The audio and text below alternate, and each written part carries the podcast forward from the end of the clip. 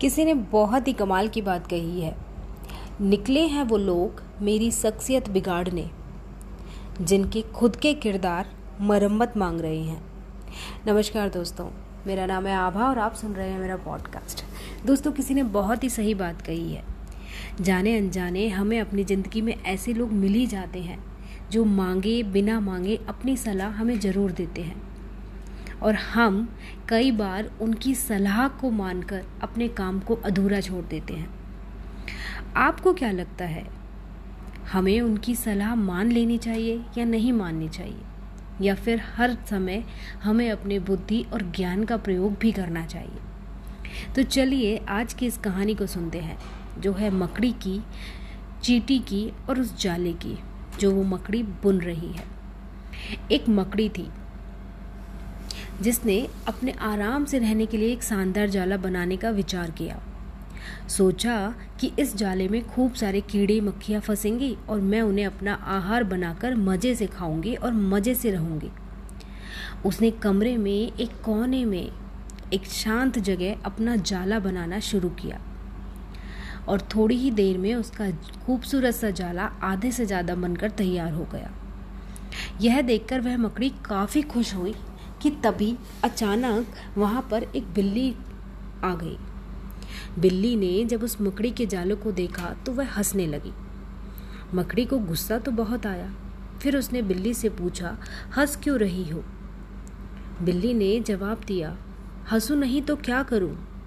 तुमने जिस जगह मकड़ी का जाला बनाया है, वहाँ तो कोई भी मक्खी, मच्छर, परिंदा कोई नहीं फंसेगा।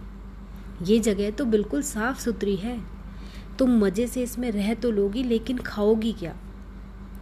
मकड़ी को लगा, बिल्ली बहुत सही कह रही है। और ये बात मकड़ी के गले में उतर गई। उसने इस अच्छी सलाह के लिए बिल्ली को धन्यवाद दिया और अपना जाला अधूरा छोड़कर दूसरी जगह तलाश करने लगी।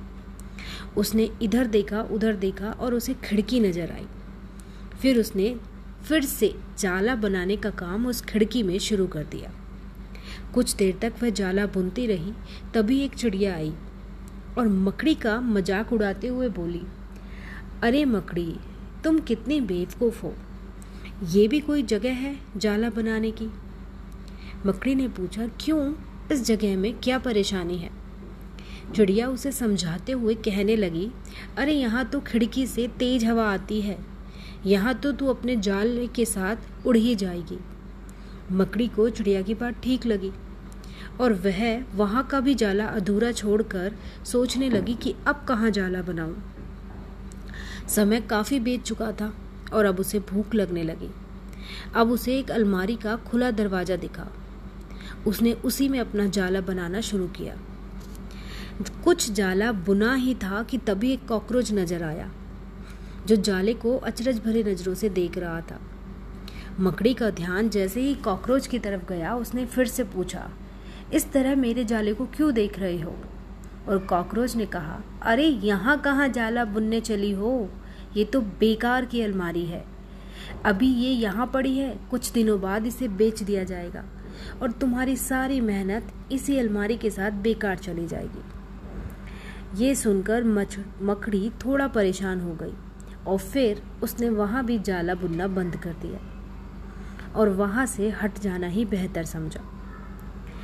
इतने बार प्रयास करने के बाद अब मकड़ी काफ़ी थक चुकी थी और अब उसके अंदर जाला बुनने की ताकत नहीं बची थी। भूख की वजह से वह ऊपर से और परेशान थी। अब उसे पछतावा हो रहा था, अगर पहले ही जाना बुन लेती तो अच्छा रहता। पर अब वह कुछ नहीं कर सकती थी। और उसी हालात में पड़ी, बैठी रही। जब मकड़ी को लगा कि अब कुछ नहीं हो सकता तो उसने पास से गुजर रही चीटी से मदद करने का आग्रह किया। चीटी बो, चीटी बोली, बहन, मैं बहुत देर से तुम्हें देख रही थी। तुम बार बार अपना काम शुरू तो करती थी, लेकिन दूसरों के कहने पर उसे अधूरा छोड़ देती हो। और जो लोग ऐसा करते हैं, उनकी यही हालत होती है। और ऐसा कहते हुए वह भी अपने रास्ते पर आगे चली गई। मकड़ी पछताती हुई निडाल होकर वहीं पड़े रही।